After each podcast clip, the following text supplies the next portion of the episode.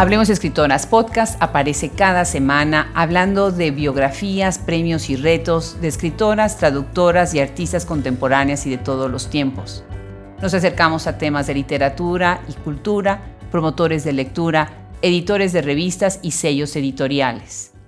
Suscríbanse a nuestra lista de correo para que estén informados y actualizados de lo que pasa en el mundo de la literatura de mujeres hoy.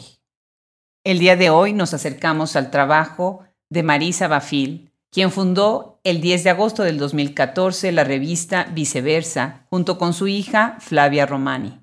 Nacida en Caracas, Venezuela, el 19 de diciembre de 1953, entre algunas de sus actividades ha sido periodista, escritora, guionista, editora y congresista. Es un gusto para Hablemos Escritoras tener esta conversación con esta relevante figura de las letras a nivel internacional. Yo soy Adriana Pacheco. Las revistas forman parte importante del imaginario de la literatura. No podemos vivir sin las revistas literarias, son fundamentales para desarrollar nuestro pensamiento crítico.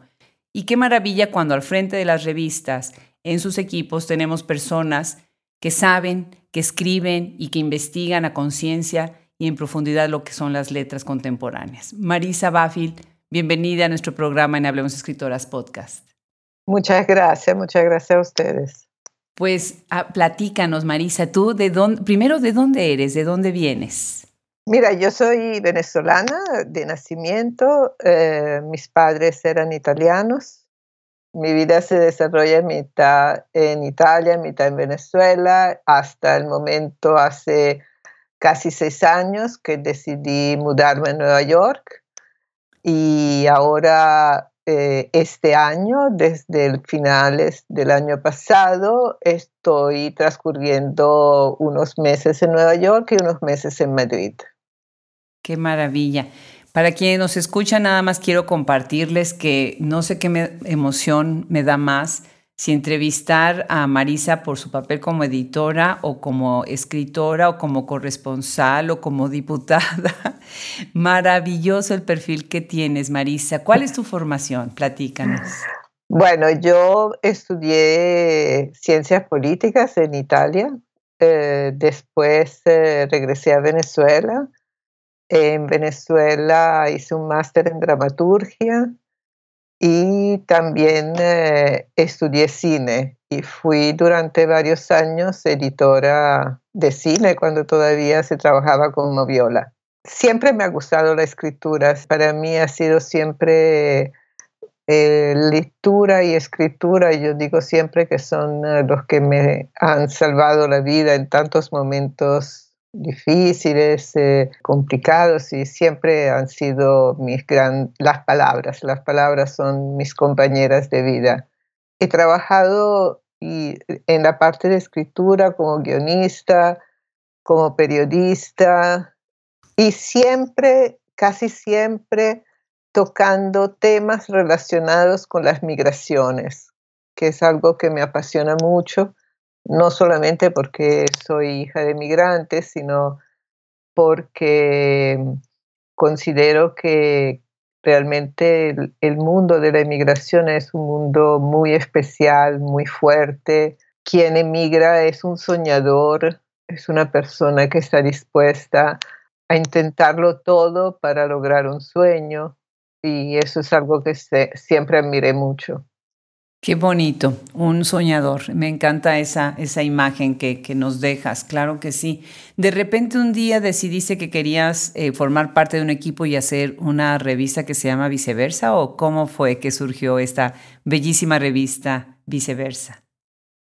Bueno, yo terminé mi etapa de política en, eh, en Italia como diputada y mm, bueno, obviamente regresé a lo mío, que era la, el periodismo, la escritura.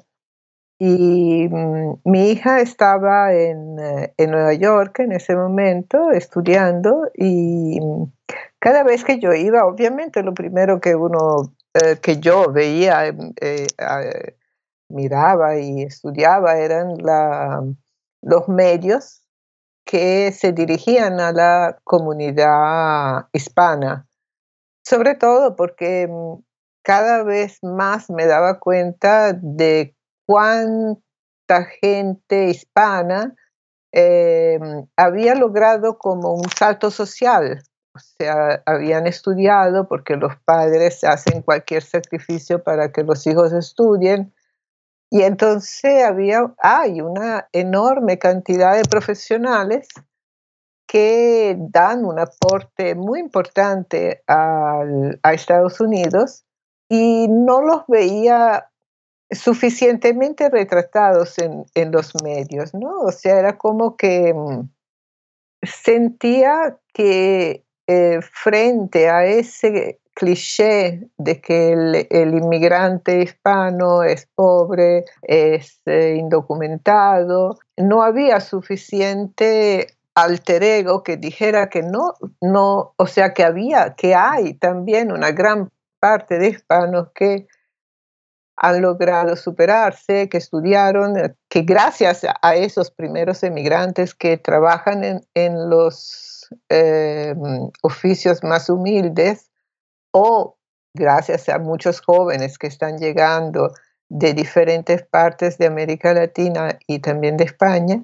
se está alimentando ¿no? esa parte de profesionales en todos los ámbitos. Entonces empecé a pensar que quizá podía ser importante hacer una revista que por un lado resaltara esa presencia y por el otro también eh, ofreciera un espacio de reflexión, de debate a diferentes personas que podían escribir, gracias al hecho de que era una revista online, podían escribir desde cualquier parte del mundo y demostrar así que también los países no son solamente las malas noticias que normalmente reflejan los medios del país, sino que hay mucho más.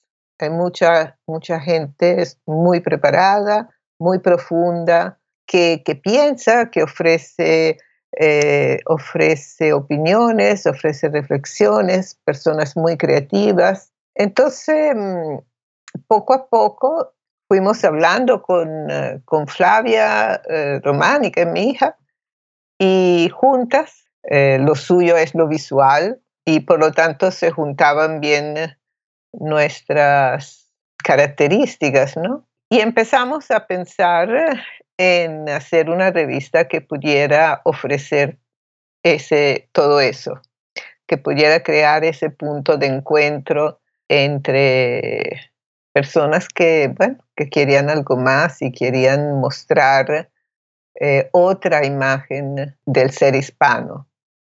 Qué magnífico que te hayas unido con tu hija para este, eh, esta aventura este reto. Y me encanta también la, idea de tratar de quitar los estereotipos, ¿no? Y las etiquetas que después la gente pues de asigna a los migrantes nada más por facto, ¿no?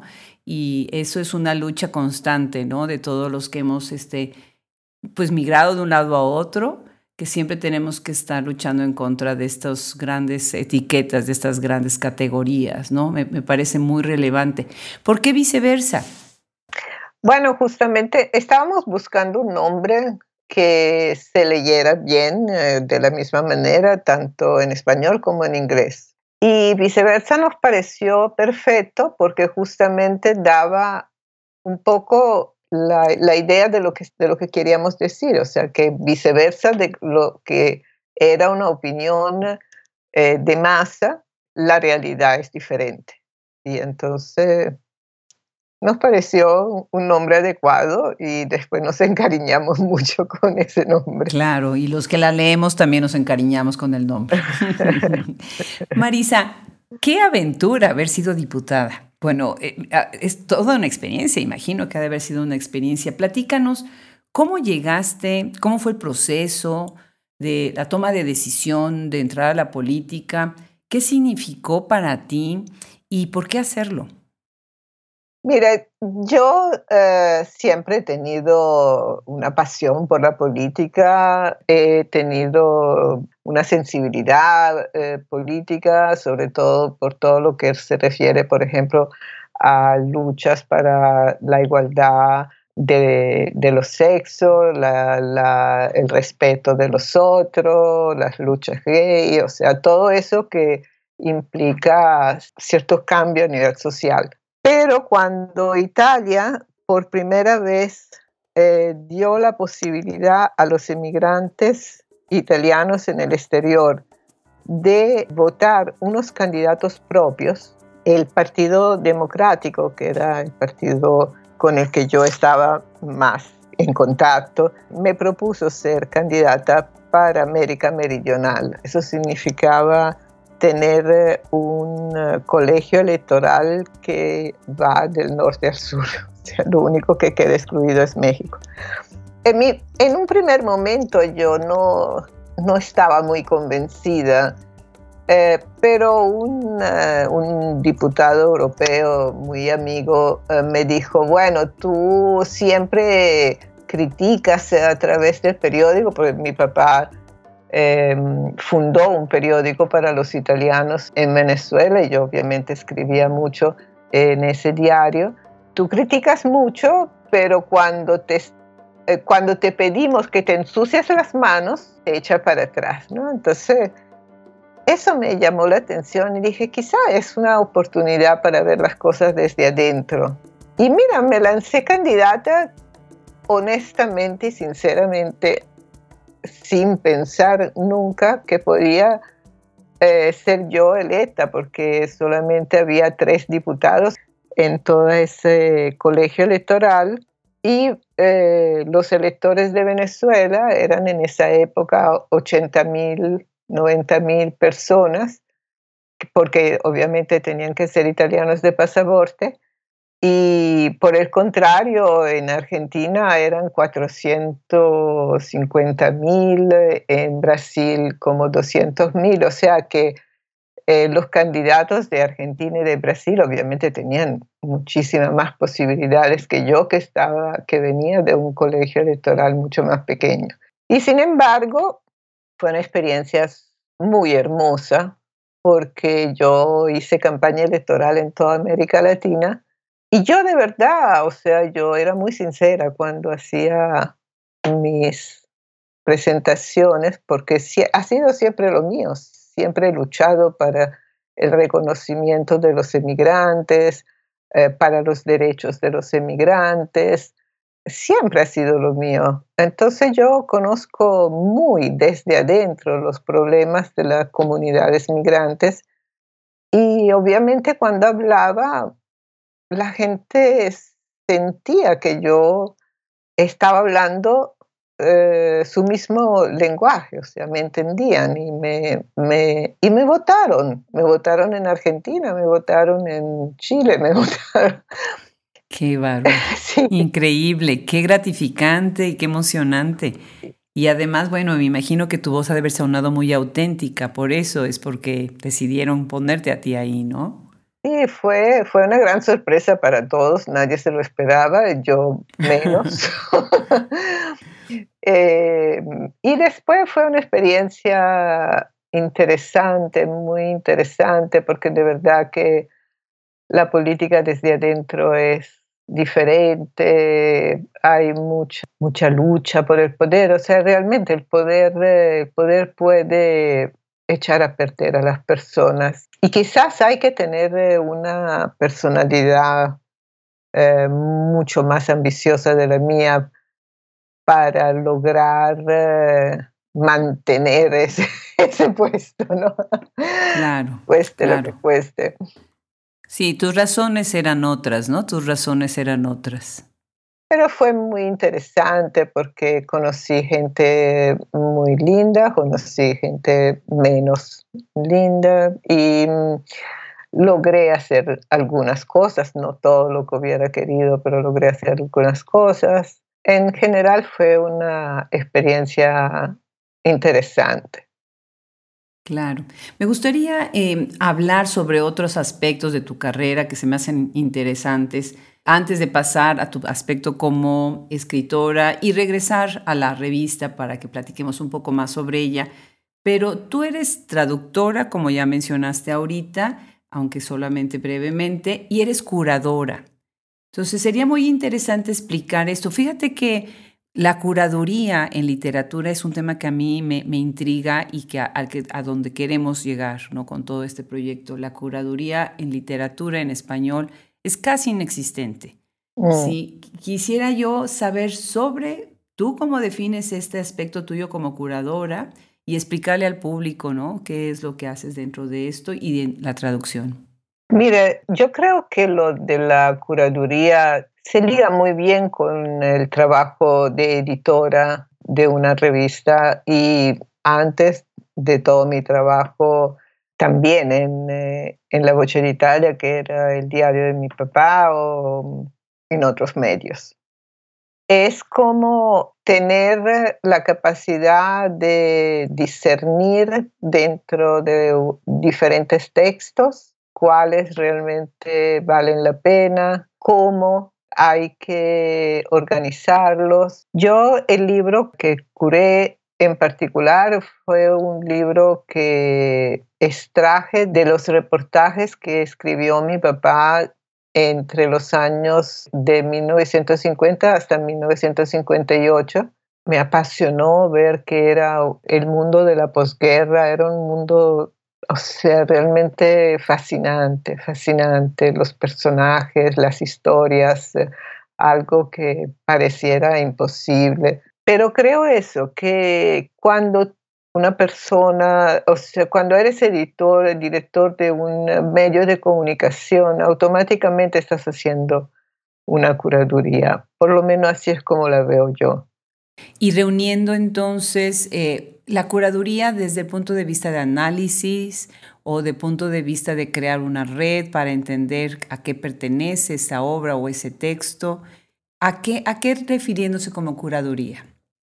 La curaduría según mi punto de vista, es la capacidad del escritor, del ensayista, o sea, del que está haciendo ese trabajo, de eh, construir una narrativa partiendo de determinados, de otros escritos, igual que cuando uno hace una curaduría artística, o sea, tú haces el curador eh, de una exposición artística eh, construye una, una, línea narrativa y en base a eso eh, escoge los artistas que, según su criterio, entran dentro de esa línea narrativa.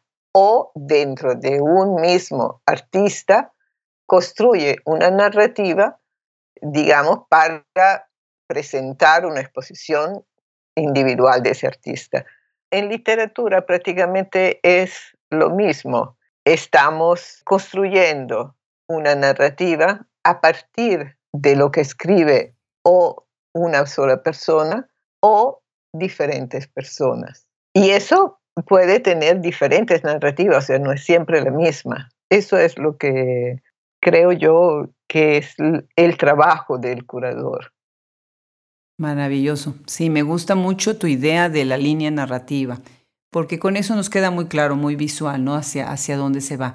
Y tu trabajo como traductora, ¿cuáles son las satisfacciones que te ha dado este ser, pues es vivir en, translation, ¿no? Como decimos en Estados Unidos. ¿Qué, ¿Qué, ha sido para ti eso? Eh, es una experiencia que me encanta.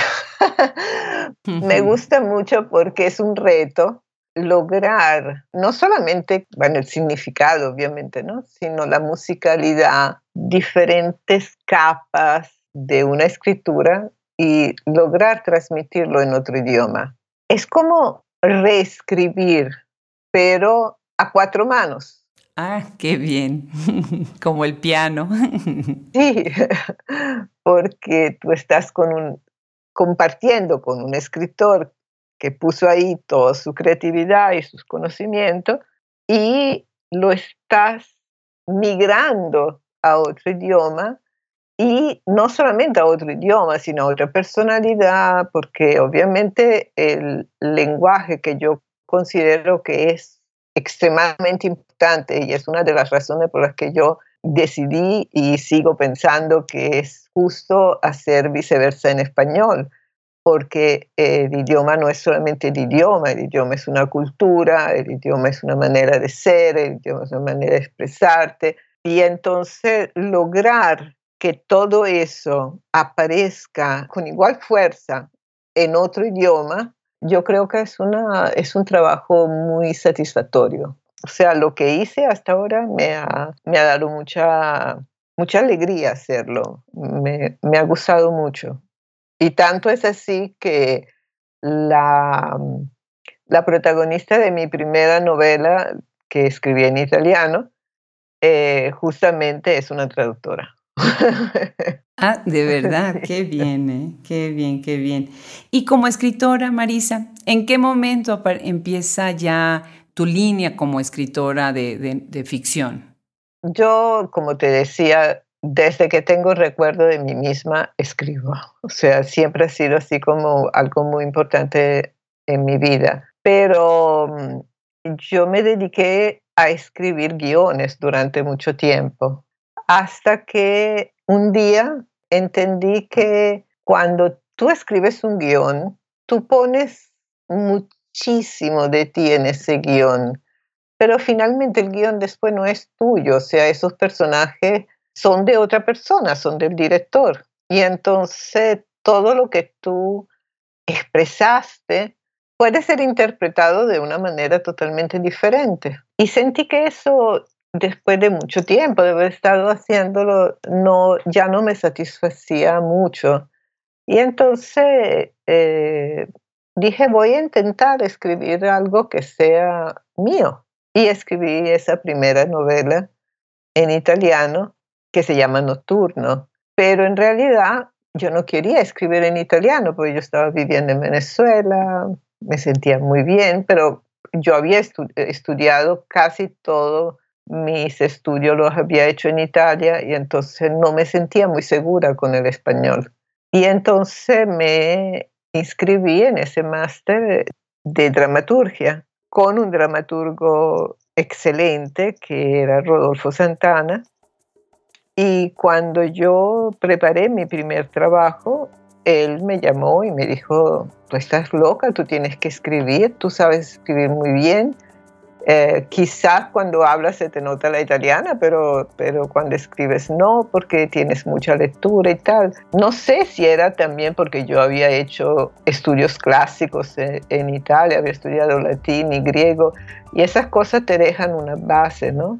Total que después de esos dos años fui perdiéndole el miedo y más bien escribir en español se ha transformado en un deleite porque justamente porque no, a veces tengo que pensarlo un poco más. Las palabras las puedo paladear, puedo buscar, eh, no sé, el ritmo, el sonido. Y es algo que me encanta, o sea, me, me gusta mucho más escribir en español, que además es un idioma tan maravilloso, tan rico, claro. tan generoso, o sea que, que de verdad te permite, te permite mucho más. Y entonces después, cuando estaba en Italia y, y Venezuela empezaba a tener eh, problemas bastante serios, entonces se me ocurrió sentí la necesidad, no se me ocurrió la necesidad de escribir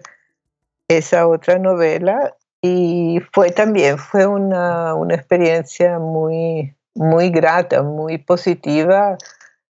Tanto es así que yo ahora eh, estoy dando un taller de escritura creativa dirigido a personas que o emigraron y entonces tienen un poco esa herida de la emigración o están eh, transitando por cambios importantes en su vida, porque yo sí creo que la, la escritura tiene un poder sanador, así como las otras artes. Y quiero, quiero pasar a otros esa, esa pasión, quiero transmitir todo lo que lo que he ido aprendiendo, lo que he ido viendo, lo que sentí, lo que, todo lo que me han dado las palabras realmente.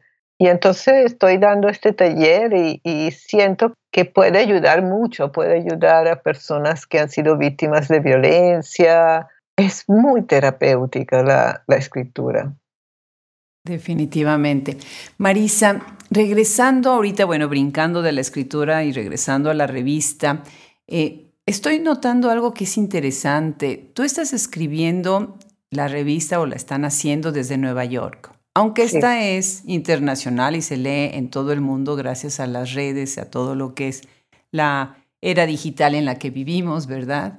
Sí. Pero sí debe de haber un ingrediente que es pues escribirle a una audiencia hispanoparlante en la ciudad más hispanoparlante de Estados Unidos y yo creo que una de las del mundo, ¿no? Que es, que es Nueva York.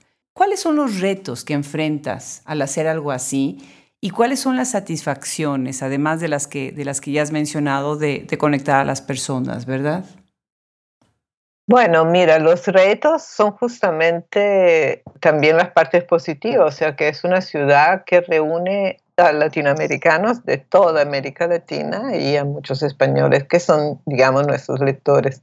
Entonces, hay que lograr juntar a todos, sin que nadie se sienta excluido. Y eso es muy difícil porque generalmente eh, los puertorriqueños se unen con puertorriqueños, los dominicanos con dominicanos, los mexicanos con mexicanos.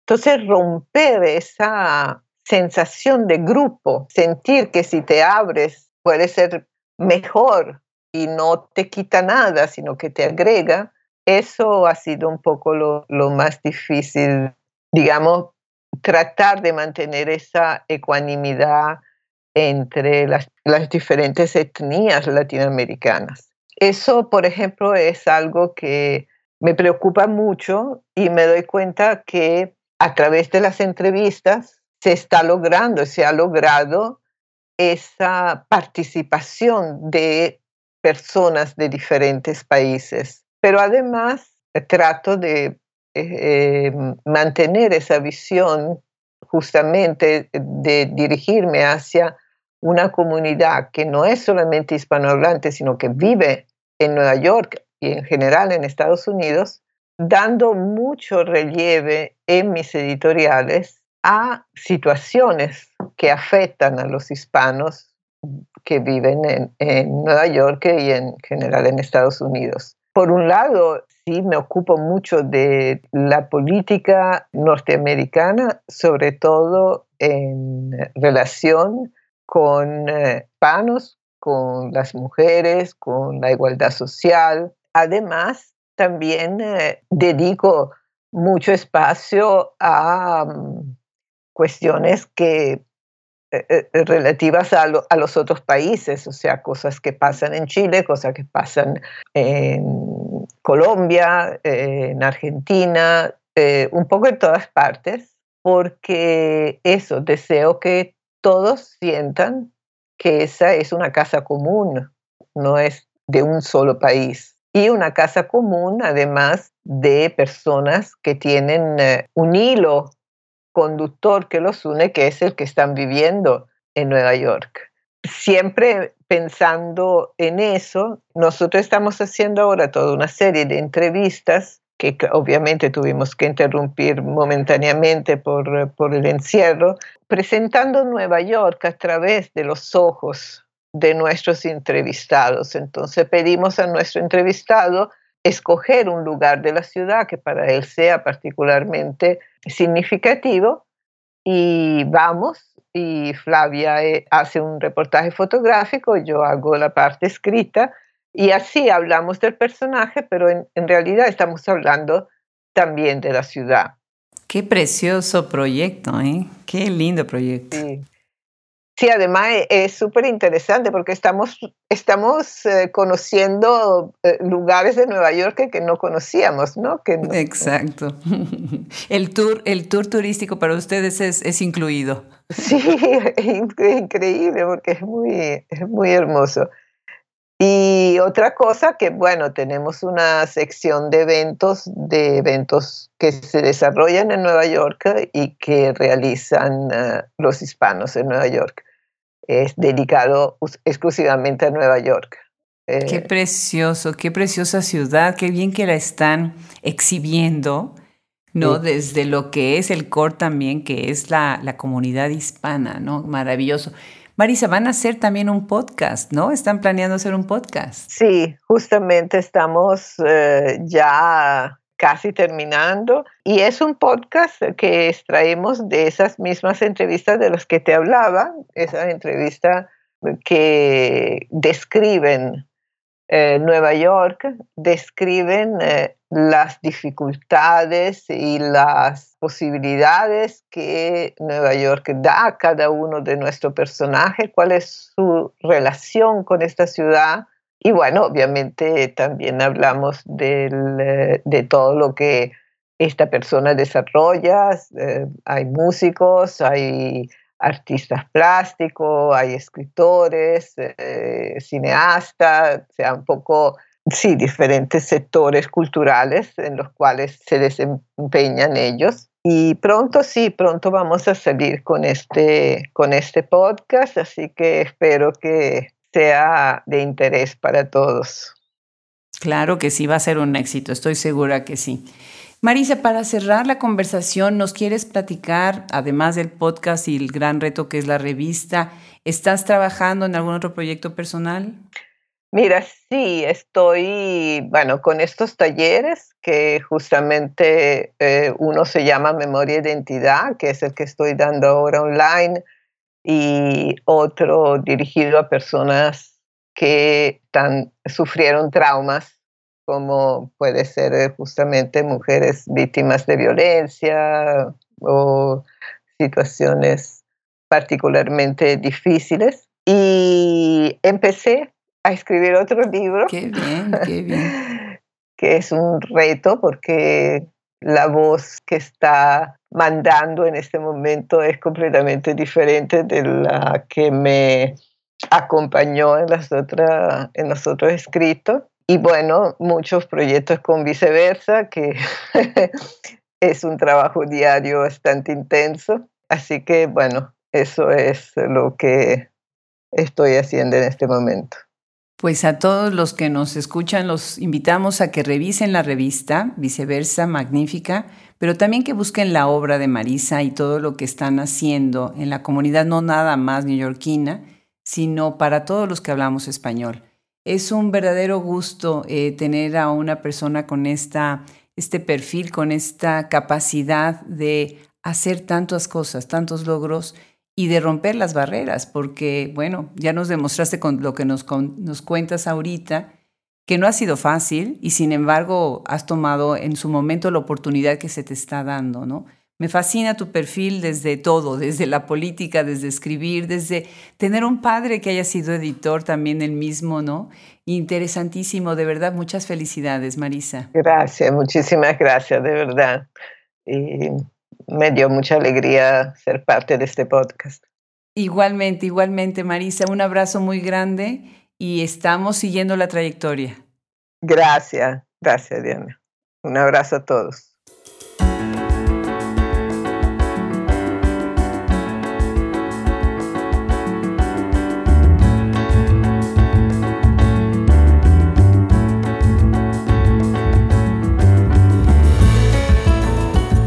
Ha sido un verdadero placer conversar con Marisa Banfil. Se despide de ustedes Fernando Macías Jiménez en la edición, Andrea Macías Jiménez Social Media, Wilfredo Burgos Matos, Liliana Valenzuela, Alejandra Márquez, colaboradores. Nos escuchamos hasta la próxima. Yo soy Adriana Pacheco.